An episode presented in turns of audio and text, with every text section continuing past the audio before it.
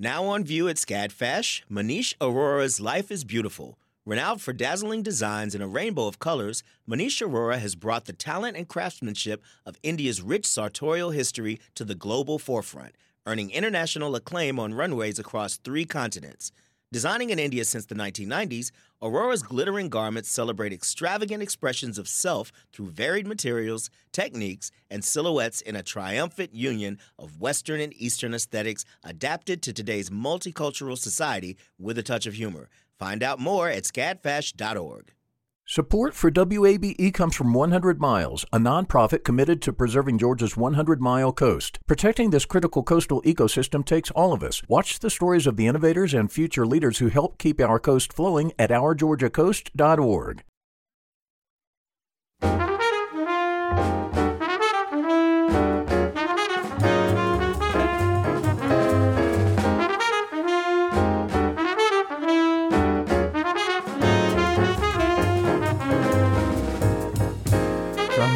WABE in Atlanta. This is City Lights. I'm Lois Reitzes. Thank you for listening. Two concurrent exhibitions exploring the identities of indigenous people, their forced removal and displacement, are on view at the Atlanta Contemporary.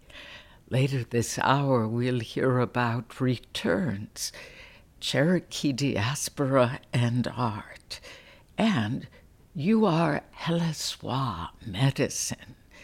Plus, our series of local artists in their own words speaking of the arts. Today features multimedia artist Carl Janes. First, this summer, the Atlanta Shakespeare Company at the Shakespeare Tavern will perform the Bard's most controversial play, The Merchant of Venice, with its challenging themes of racism and anti Semitism. The play continues to provoke heated discussion and ongoing scholarship. This production also presents a new twist with an all female identifying cast of actors from the theater series Lady Shakes.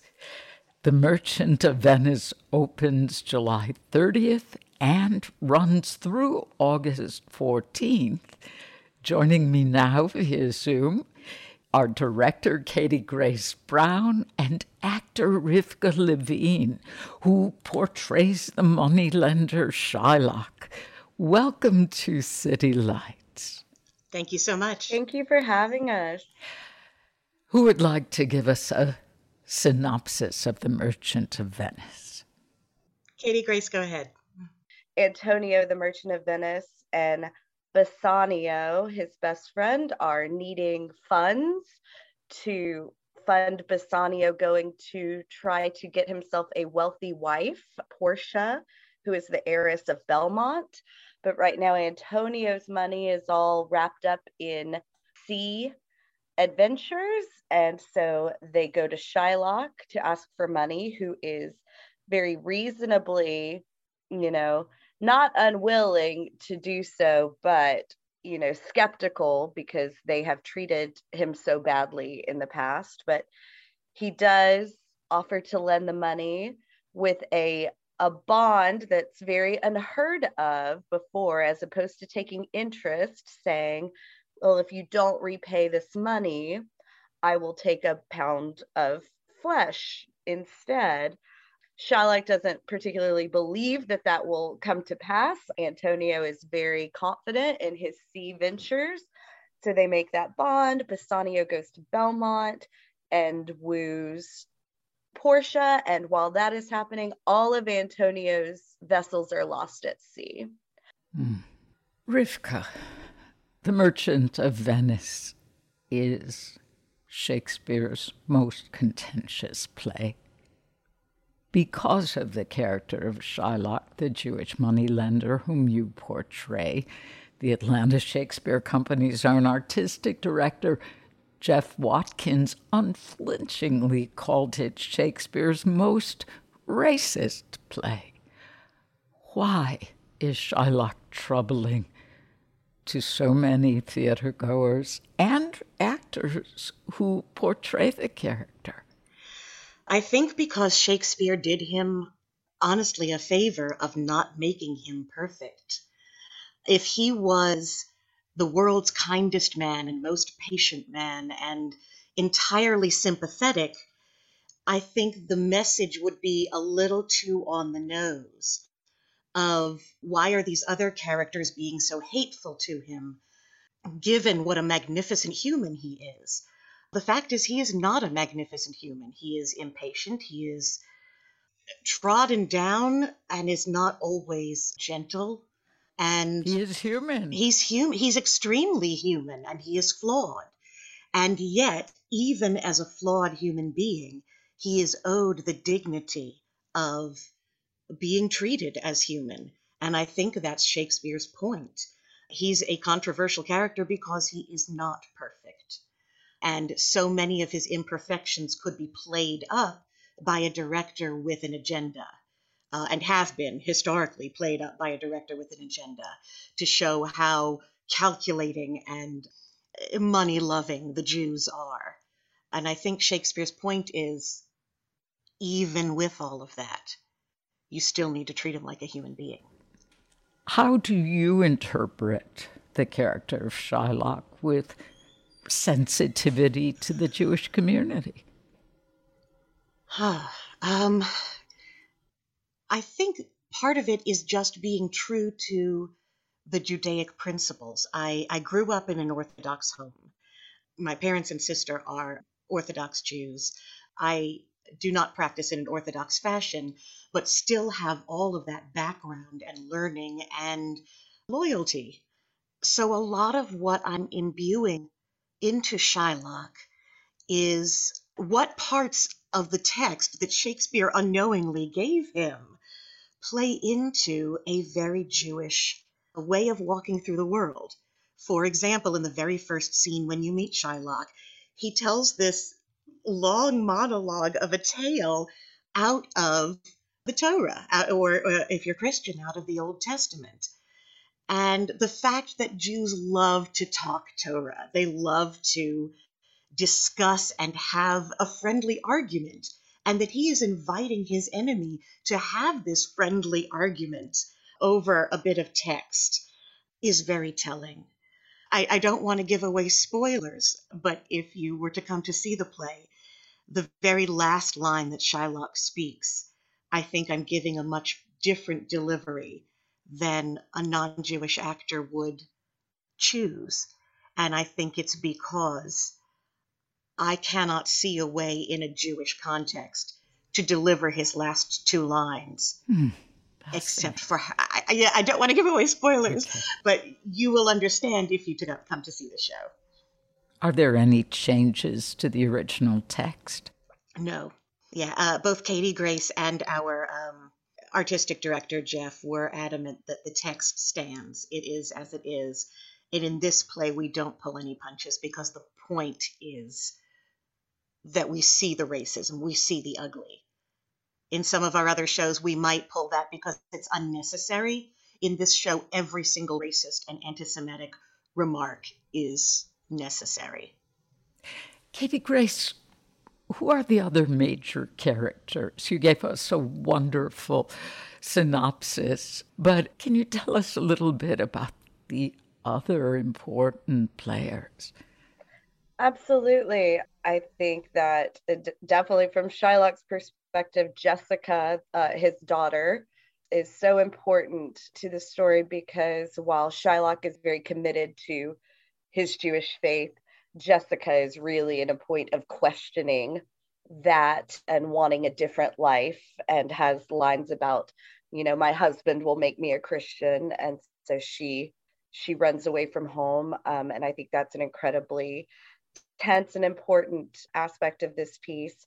The play is called The Merchant of Venice, uh, which is definitely a reference to Antonio, who begins begins the play, and his best friend Bassanio, and we're definitely exploring their relationship very depthfully of, of why would Antonio be willing to risk so much and do so much for this particular friend? Our artistic director, Jeff Watkins, does not believe in subtext in Shakespeare. This play is making me doubt that because when Antonio and Bassanio speak, I feel like I could write a whole other play about the things they don't say in very charged moments between those two. And then, of course, we have Portia, who is, you know, up in Belmont, uh, which is a, a, magical, you know, not real place in Italy. Shakespeare tends to give us that out in the rural areas, some fictitious other town. And her father has died and left her beholden to a, a riddle that he set up before he died. And the man who gets to marry her will be the man who chooses correctly between three caskets of gold, silver, and lead. And within one of those caskets is her portrait, and no one can marry her unless they solve that riddle. So she is she is very trapped by her circumstances in the beginning.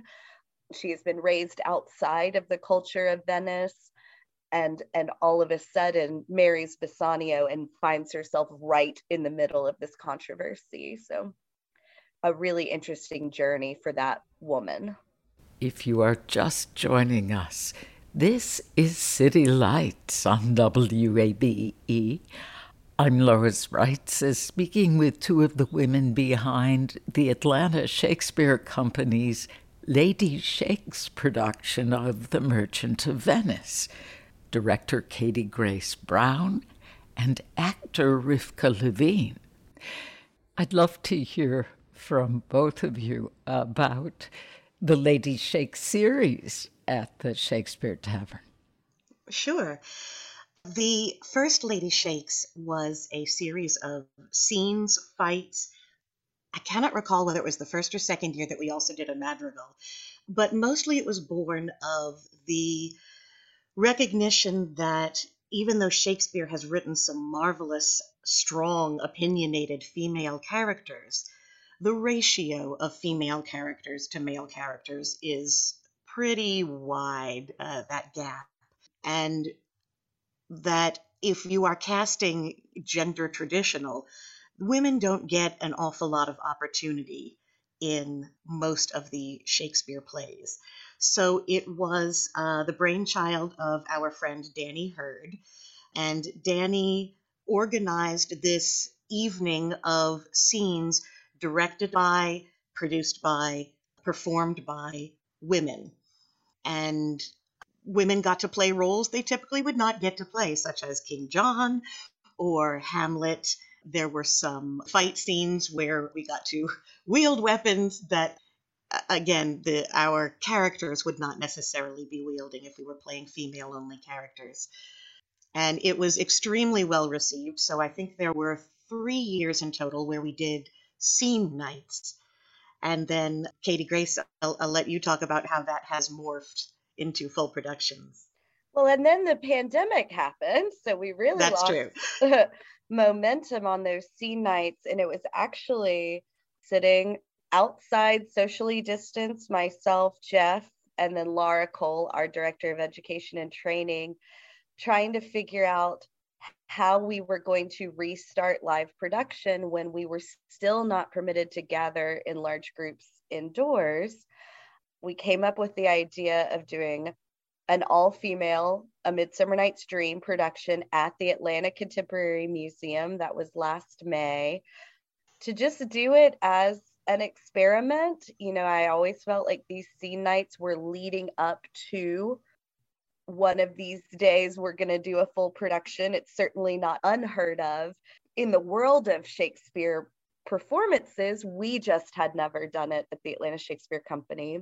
And so we did, that was our great return to live production. We did a weekend of all female Midsummer Night's Dream. And honestly, really trying to get around some COVID concerns because at that point, not everyone was vaccinated. And the nature of being an actor is close proximity, breathing the same air, possibly spitting on your scene partners if you're articulating very well, and also intimate moments. So we really stepped around and avoided a lot of that with the blocking And we reopened the indoor performances with a revival of that that production. And it has now become a mainstay. It is a guarantee we have from our artistic director that one show a year can be all female identifying. We do say female identifying because femme presenting non-binary folks trans women all of the above are are welcome to be a part of that have been just as marginalized in Shakespeare casting. So I wanted to do the Merchant of Venice in particular as all women because it is such a gritty, complicated play and having a, a room full of very sensitive, brave, supportive, female identifying artists. We say no space can be truly safe I can't guarantee that uh, because I am not responsible for the actions that someone that is not me might take. But I can strive to make every space I curate as brave as possible. And having a bunch of uh, women who cannot wait to tackle these roles, such as Rivka playing Shylock, that was previously not in the cards necessarily, has been the bravest space I can imagine and I hope that Jeff will let us keep doing the hard ones because we are ready for it. Mm. There is a particular scene in Merchant of Venice where Shakespeare offers a challenge to the gender conventions of his time, that involving Portia and a bit of courtroom drama. How does this scene play out in your production? We actually blocked that scene last night and my portia came up to me afterwards and said i'm really struggling with this because she's all you know in a in a world where we're already gender bending to then gender bend a gender bend you know? And she was like do you do you want me to talk differently? you know? And and i said no i don't i don't need you to start speaking like this. But it, it definitely poses a, a problem i think rather than playing up the physical aspects of what it means to be a man you know coming in with a little more of just giving that character now more male centric uh, objectives in what she's trying to accomplish and for her she's been so sheltered you know we've talked a little bit about the affluenza you know, she's by far the most wealthy character that we encounter and and how much can it just be a game to her in this world of very real stakes? Obviously the costuming for those characters will will help us out a great deal as well. We've seen her in fabulous gowns and now she's wearing a judge's robe but it does become tricky and something that I think is a moment where what we create in the room is going to be helped out immensely by our design team to really help us imagine what that situation looks like and plays out as. Rivka, Shakespeare has a history of playing with gender roles. From what I've read about the Lady Shakes actors, there's joy and freedom in these opportunities. Would you share some of your experiences with fellow actors experimenting with gender in Shakespeare's work, whether he intended it or not? It's hard for me to answer from a personal perspective because this is the first male character that I've gotten to play, other than, you know, a sort of a soldier backing somebody up. But I don't know, Katie Grace, I don't recall your entire performance history. Is that something you could answer a little more cleanly? Similarly to Rivka, I am not a go to when we do gender bend, but one of the greatest performances I have seen on our stage was when Mary Ruth Ralston, who is currently playing Antonio, was cast as Henry VI in the three parts of Henry VI. And I think that was such a pivotal moment for our company because as Rivka pointed out, yes, sometimes being a soldier character, you know, filling up a group scene, sure, put the ladies in a soldier's uniform and no one's really going to be thinking too hard about it. But that was the first time that it was a major character with a huge three play arc that was given to a woman. And we have so many men in our company who could have played that role brilliantly as well. But there was something about the vulnerability that Mary Ruth encapsulated in that role that I I think was remarkable and has has blown the door open. We have now had a female Mercutio, we have had a female Benvolio, and it is a bit of education for our audiences when that was a practice that 10 years ago uh, we were not particularly playing around with. And as it becomes more and more commonplace in our casting practices, we've had to switch up how the dressing rooms work because now it is much more likely that there will be more women than men in a single production, even in a non Lady Shakes piece. So we're making a lot of uh, gender equality strides in our casting practices. And so Lady Shakes now, as opposed to a fight for equality, is simply a celebration of where we are on that continuum. Hmm. Katie Grace, in my research on Lady Shakes, I read that your colleague Danny Hurd said, There's a reason we keep coming back to Shakespeare's plays. We're not finished with them. Such a rich statement. What does that observation mean to you? And Rivka, please feel free to add as well. Shakespeare's plays have have this enduring quality, I believe, because while Shakespeare was very much a man of his time, his genius was in capturing what it is to be human and the obstacles that humans face have not evolved terribly much since the Elizabethan period. But what we have to do now, while we honor this incredible language and the questions that Shakespeare raises in his pieces, is we have to reimagine them for the world that we live in now and try to avoid making mistakes of the past as we learn how to be kind humans who are inclusive, who treat other humans well, and who struggle with the same core philosophical struggles that Elizabethan England's English people would have, such as what do you do when a plague comes through and closes the playhouses? You know, ah.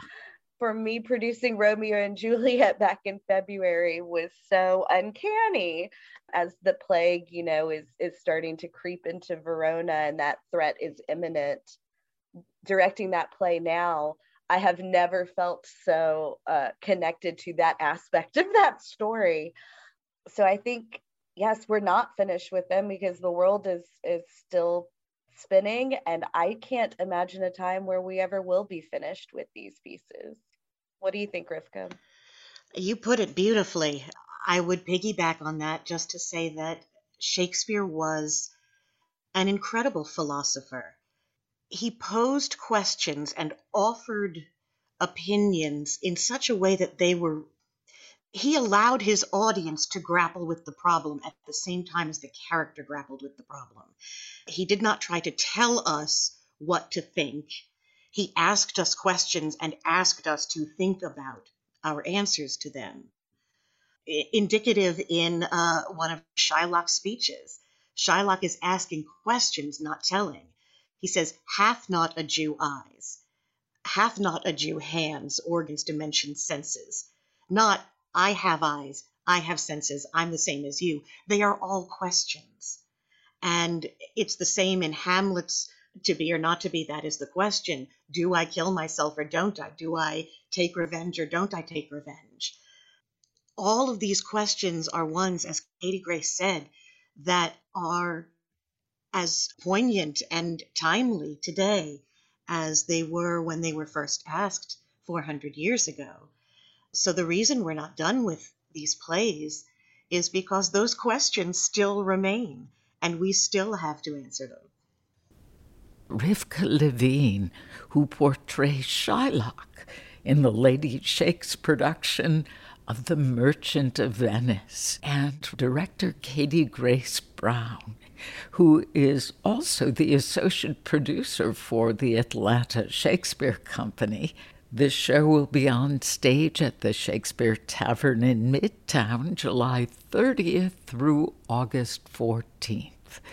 You can find out more on our website, wabe.org. In a moment, we'll hear about two new exhibitions at the Atlanta Contemporary, both focusing on identities of indigenous peoples. Amplifying Atlanta, this is WABE.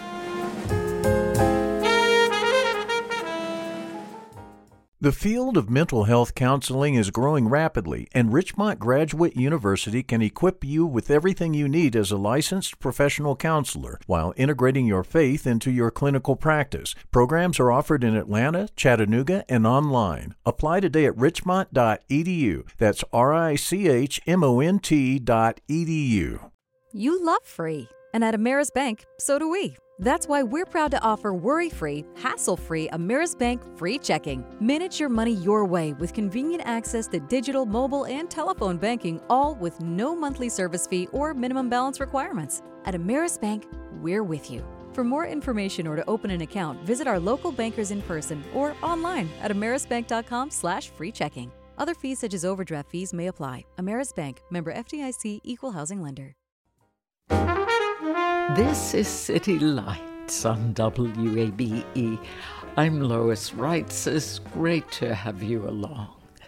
Tom Belt of the Eastern Band of Cherokee Indians once said, Among Native Americans, you don't come from a place, you are of a place.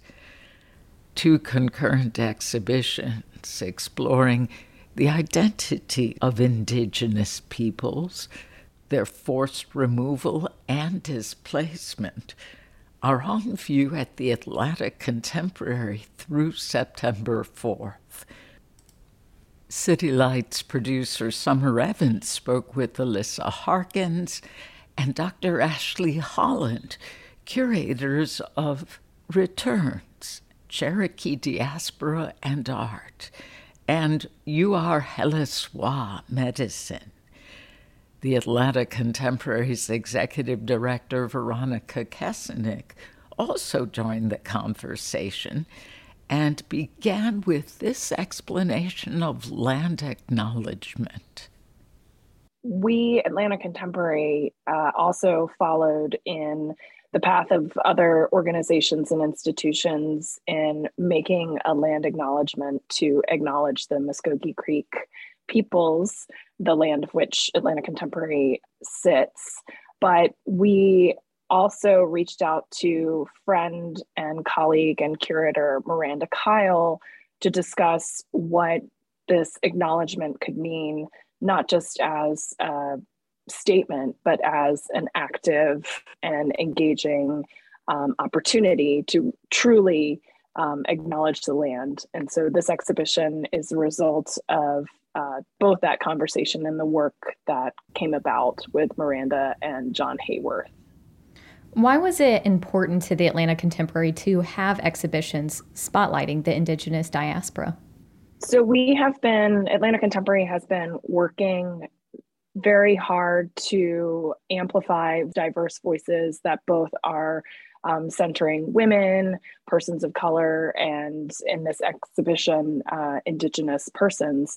And so it was really important for us to highlight the work uh, being done by contemporary artists, and in this case, by contemporary artists in, of the Indigenous diaspora. So Miranda Kyle, who's the Arts and Culture Program Manager of the Atlanta Beltline, and John Haworth, who's the director of public programs for the National Museum of the American Indian, affiliated with the Smithsonian Institute, acted as our curatorial consultants for this vision. And we met uh, a number of times via zoom. Of course we were in the in the middle of the pandemic. And we began discussions about what an exhibition centering contemporary artistic voices could look like.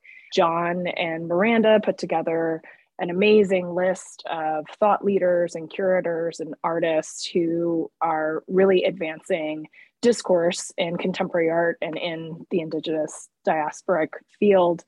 And Ashley Holland, Dr. Ashley Holland, and Elisa Harkins became our curators for these two exhibitions. And we've been working diligently since June of 2021 in putting this exhibition together.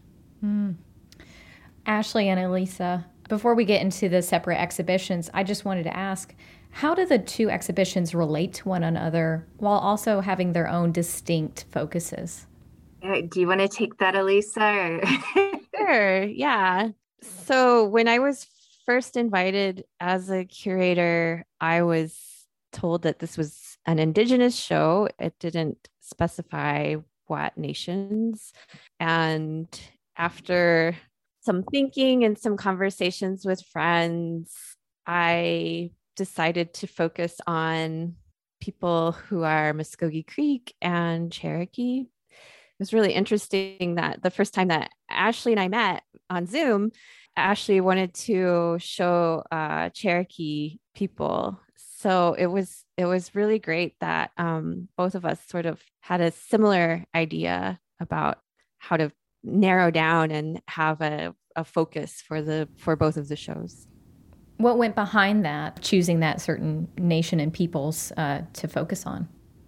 Well, I know for me, I am Cherokee, so it made sense for me to focus on Cherokee people. Elisa, you you are Cherokee and Muskogee, so it almost seems obvious when we say it out mm-hmm. loud. Mm-hmm.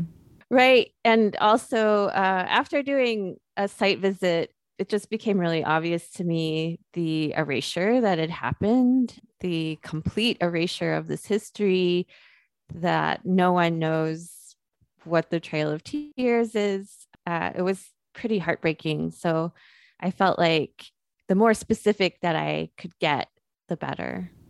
How does this exhibit explore the erasure of the Muskogee and Cherokee people from the Southeast? Well, there's some plants that are being shown in the secret garden, as well as some vessels with Muskogee language on it and poems by Joy Harjo.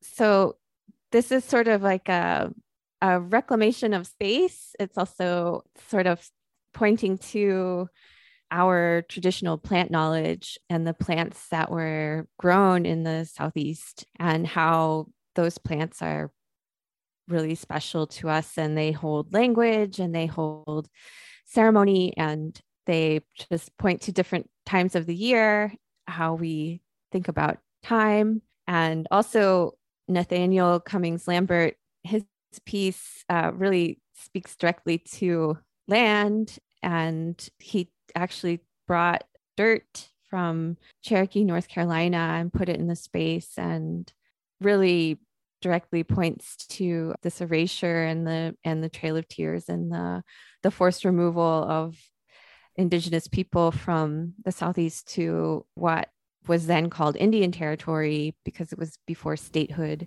and we now call it Oklahoma. Hmm. For those unfamiliar with Joy Harjo. Uh, she's the United States Poet Laureate, and she's the first Native American to hold that honor. Would you tell us about the different plants that are in the exhibition? Sure. The these plants were cultivated by Patrick Freeland, who is a teacher at College of Muskogee Nation. He is also the Muskogee gardener at the school, and some of the plants were cultivated in Oklahoma, and some were cultivated in Georgia. Some plants included in this Muskogee garden are red willow, Hiji, which is tobacco, red buckeye, and yaupon holly, which is traditionally made into a tea that's called black drink. Very cool. Would you tell us about the meaning behind the title of this exhibit? You are Heliswa. So Haliswa means medicine. And in our traditional uh, indigenous ways, medicine could be a lot of different things. So, medicine could be a song, uh, medicine could be uh, a plant, it could be a person, you know, the affect that you get from someone that you that makes you feel good. So I I wanted to title the show "You Are Haliswa," really speaking to the artists that are in the show that they are medicine, and then they have created this work that's based on their knowledge, their experiences, their indigenous knowledge, and that is being put into the work, and that becomes the show. Wow, that's incredibly beautiful and thoughtful. Great title. One of the installations on view in the exhibit is a video by Jeremy Charles called Tochu, meaning redbird. What does this film entail? Tochu is a work of indigenous futurism where there's a woman who is in a traditional Cherokee village. And then she's also in this futuristic sort of uh, rebel faction in the future. And it's really great because they only speak Cherokee in the film. So the rebels in the future are are indigenous. but what Jeremy Charles really wanted was to touch on the the themes of um, missing and murdered indigenous women which is something that's really difficult to talk about or portray because you know we don't want to perpetrate violence by showing violence but he does this in a very poetic way where she's in the future and she's in the past and she's being attacked by the cyborg in the future and she's being attacked by a settler colonialist man in the past and it leaves a lot of things up to the imagination. Why is this man attacking her? Why is she in this rebel faction in the future? For me, it brings up thoughts of like forced assimilation and, you know, this idea that you get punished for speaking your language, you get punished for, you know, holding your traditional ways. It makes me think of these things that have happened. And yeah, I think it's a really great piece. Yeah, it sounds incredibly fascinating. Ashley, the title of the exhibition that you curate borrows the name from the historian James Clifford's book, Returns Becoming Indigenous in the 21st Century. In what ways do the artists explore the theme of cultural renewal in this exhibit? Yeah, so the show has a, a, history in some ways that goes beyond just being presented at um, Atlanta Contemporary and that these were the artists that I highlighted in my dissertation, where this text by Clifford was really pivotal in thinking about what it means to be an Indigenous person, an Indigenous artist in the 21st century, living away from our ancestral lands, our homelands, and creating art as a way to reconnect back to those places, if not physically, then metaphorically. And so I had had numerous conversations with um, Luzene Hill and Brenda Mallory and Kade Twist, who all were so kind to sit down and have long um, interviews with me that we really talked about what does it mean to be an indigenous person not living in our homeland which for you know kade twist he's constantly thinking especially about like oklahoma as homeland but even pushing it beyond that back to our ancestral lands where Luzene, who is Eastern Band of Cherokee, the North Carolina connections. And then for Cherokee Nation, a lot of our families came from the Georgia area. And so, this moment to have the exhibition, I started thinking it was a literal, now not metaphorical, but a literal return back to this place that uh, a very integral part of who we are as Indigenous people, even if we are not living there anymore or have never lived there. I think this was really for all of us a, a, unique experience to be able to do that and to bring the art back and to create a cultural connection through that art just existing within the space. Mm-hmm. Yeah, definitely. You mentioned Luzene Hill. We've had her on the show before. Fabulous work. And she's known for her conceptual installations focusing on issues that relate to Native American women, specifically in opposition to colonial patriarchy.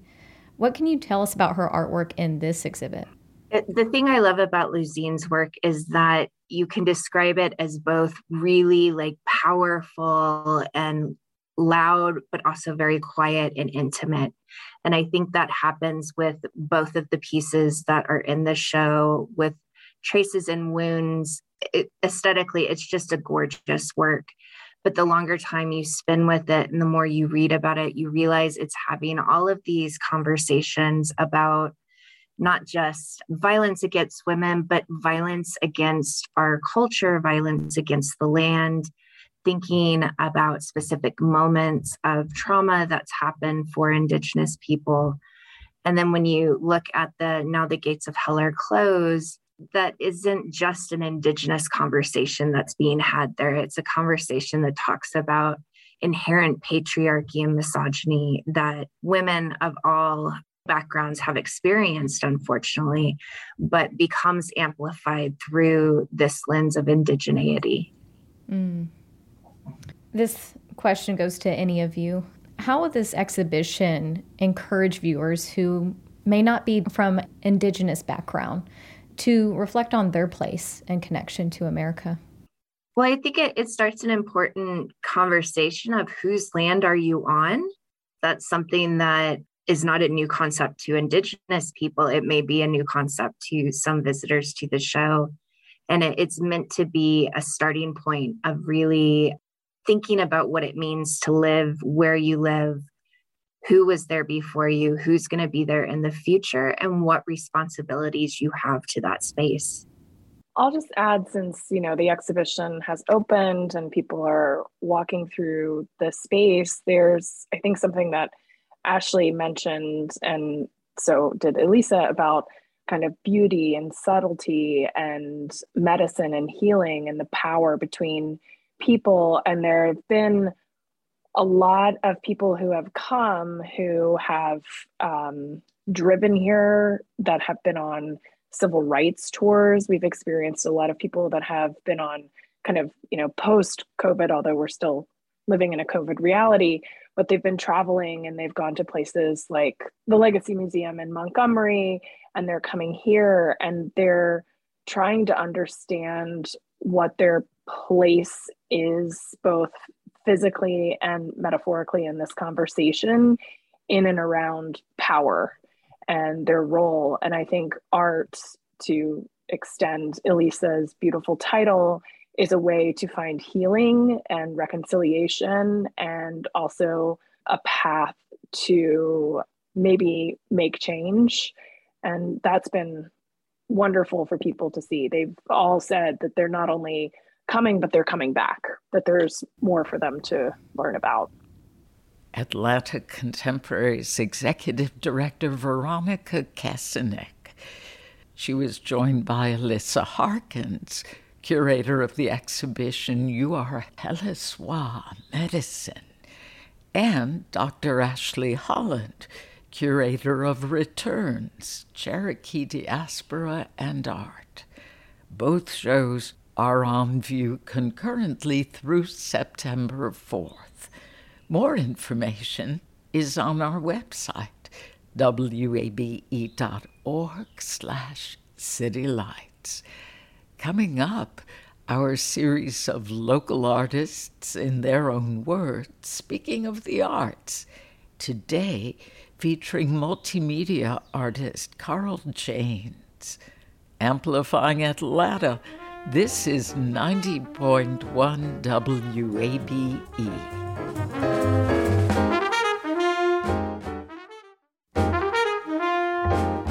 This is City Lights on WABE. I'm Lois Reitzes. Thank you for listening. It's time now for our segment Speaking of the Arts where we hear some of Atlanta's creative artists in their own words. My name is Carl Janes, and I work in just about every medium. I paint using acrylics and spray paint, I sculpt with everything from Lite-Brite pegs to world globes to cars. Uh, I create architecture, I write poetry, film, fashion, and I've just recently started a, a music project called Invaders on Mars. I think the term is uh, Renaissance man, if I'm not mistaken. I've been making art since pretty much the beginning, but um, it took a while to realize how integral it, it is to my being. Growing up, compliments were always a bit patronizing, kind of like the creative one, or sometimes what I was doing was referred to as artsy fartsy. So I didn't really have a sense of how valuable or important what I was doing was. In my 20s, I went through a phase of thinking the title artist was almost sacred I didn't dare call myself an artist. And finally, through all of my evolving, I realized it in myself and I guess claimed the mantle. My professional life started with just constantly producing and being celebrated by friends and then pushing ideas for public installations in front of politicians and money people and creating events on my own. I try to be open and explore all possibilities, especially the ones I resonate with. I'm inspired by something I don't really know how to describe. It's like a, a flicker that I feel when there's something truly original that I see or experience. And it can come from anything. When I create, I'm riding that kind of truly original wave, drawing from the deepest well within me I believe that in creating art, we are truly altering the fabric of reality. Everything is interconnected, and when something new is added to all of these interconnections, everything shifts around. So I strive to add this web in a profound way that affects the overall form in a positive direction. Being a Southerner and an artist, I think coming to Atlanta was inevitable. I consider Atlanta to be the capital of the South, and culture and artistic and creative communities are abundant and happening. Uh, I was coming here in high school to go to shows, hang out at Little Five and Masquerade. I was going to galleries. I used to always uh, include going to the Marriott Marquis to ride up and down the elevators. Good, clean fun like that. But now that I've been living here and working for uh, 12, maybe 13, 14 years, I really know the city, and I feel like Atlanta is leading the nation in a lot of ways. With our history of civil rights and our diversity, we're ahead of the national conversation. And I've said for years that I think the healing we need in our country will start in Atlanta, and I believe it already has. The art community is living testament of this. I go just about everywhere in Atlanta to seek out new art. Mint ATL is wonderful. Dash puts on all kinds of excitement. South River Arts is a great off the beaten path. I frequent Marcia Wood Gallery, Future Gallery, Zucot Gallery, Alan Avery, um, and of course the High. Go to shows at 529 and the Earl. Gallery 992 in the West End is an amazing experience showcasing improv, experimental jazz. And I have uh, a venue myself called the Inner Space in my studio gallery. So I get to personally host artists from all over the country as they come through Atlanta. My work can be seen here locally in a bunch of places scattered around Atlanta. I just finished an exciting mural in West Midtown. I have a huge mural on the back of center stage. Uh, you can see it from 17th and Spring. It's kind of my Mount Everest of murals. I've got a couple pieces as part of the long wall in Cabbage Town. My studio gallery is located in underground Atlanta, which is really surreal for me, having gone there as a teenager. There's a group of us currently revitalizing that area, bringing it back to life with culture.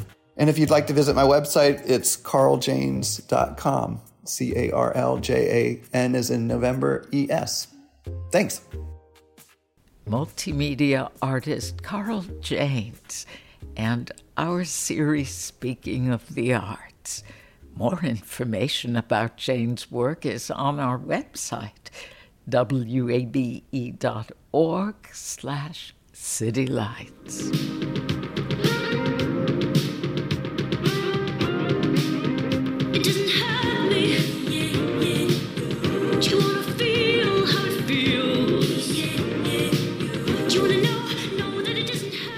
Might recognize that song from season four of the Netflix series Stranger Things.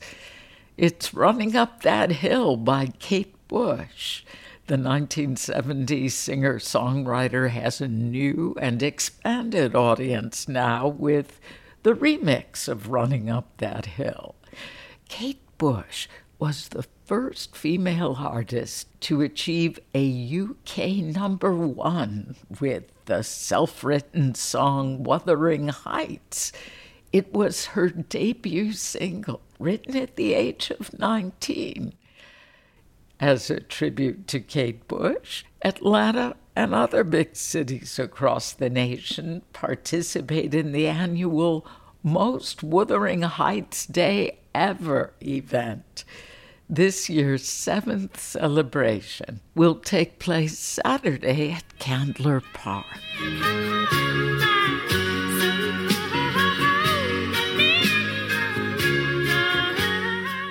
People of all races, genders, and ages are encouraged to arrive in their favorite red attire and recreate the dance from her iconic 1978 music video.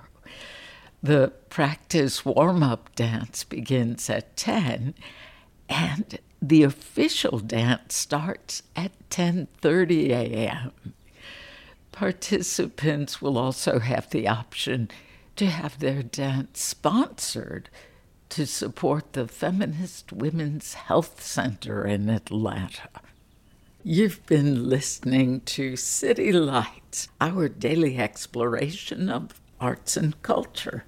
Tomorrow at 11 a.m., photographer Ron Sherman will tell us about his upcoming showcase at the Roswell Visual Arts Center.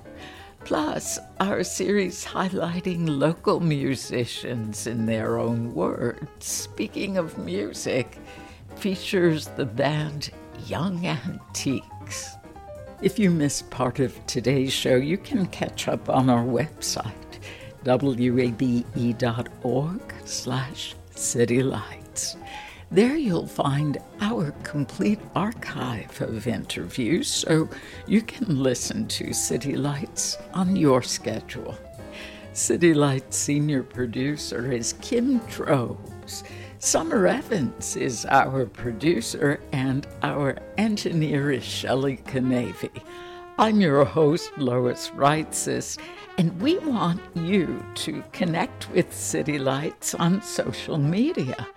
We're at WABE City Lights on Facebook and Instagram, and you can follow me on Twitter at L O I S R E I T Z E S. Thanks for listening to WABE Atlanta.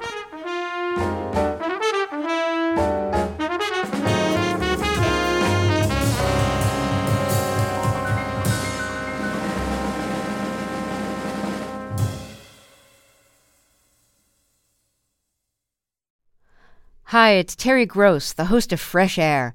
We bring you in depth, long form interviews with actors, directors, musicians, authors, journalists, and more. Listen to our Peabody Award winning Fresh Air podcast from WHYY and NPR. The world is full of mysteries. Are ghosts real? Is that yogurt expired? Hey, the unknown can be scary. But when you donate to WABE, you know where your money is going. Your gift supports the journalism that keeps you informed and the programs that pull back the curtain on complicated stories. Help us make the world less mysterious. Become a member now. Go online to wabe.org/donate and thanks.